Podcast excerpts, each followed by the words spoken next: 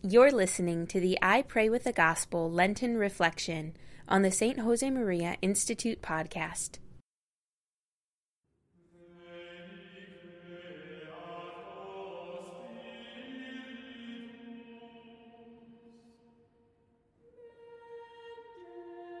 In the name of the Father, and of the Son, and of the Holy Spirit.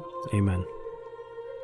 My Lord and my God, I firmly believe that you are here, that you see me, that you hear me. I adore you with profound reverence. I ask your pardon for my sins and the grace to make this time of prayer fruitful. My Immaculate Mother, St. Joseph, my Father and Lord, my guardian angel, intercede for me. The second Sunday of Lent, a reading from the Gospel of Luke, chapter 9. Jesus took with him Peter and John and James and went up onto the mountain to pray. And as he was praying, the appearance of his countenance was altered, and his raiment became dazzling white.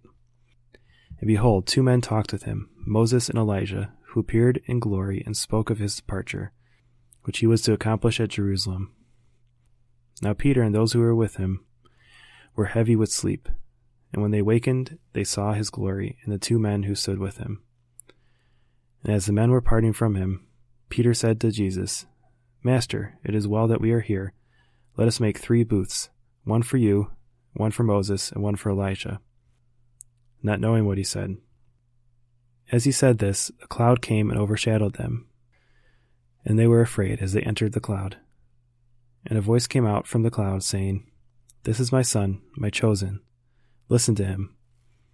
And when the voice had spoken, Jesus was found alone. And they kept silence and told no one in those days anything of what they had seen. Lord, how good it is to be with you, and to be able to talk to you as Elijah and Moses did, face to face. And we still listen to the echoes of the voice of the Father giving us the commandment listen to him.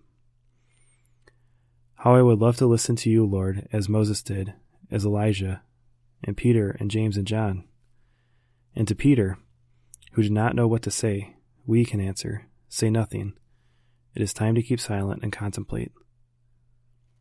Silence is an important part of prayer, because if we talk, we don't listen, and prayer is a dialogue, not a speech. Some people panic when there is silence, like the boy who reluctantly accompanied his parents to a concert of classical music. In the middle of a symphony, there were three, just three seconds of silence broken by the voice of the boy shouting, Now what? I can't hear anything. No one had explained to him that silence is an important part of music.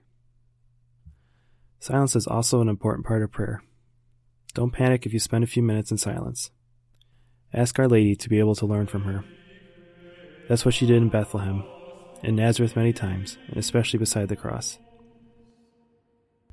Mother Teresa of Calcutta reminds us we need to find God, and God cannot be found in noise and restlessness. God is a friend of silence. I thank you, my God, for the good resolutions, affections, and inspirations that you have communicated to me in this meditation.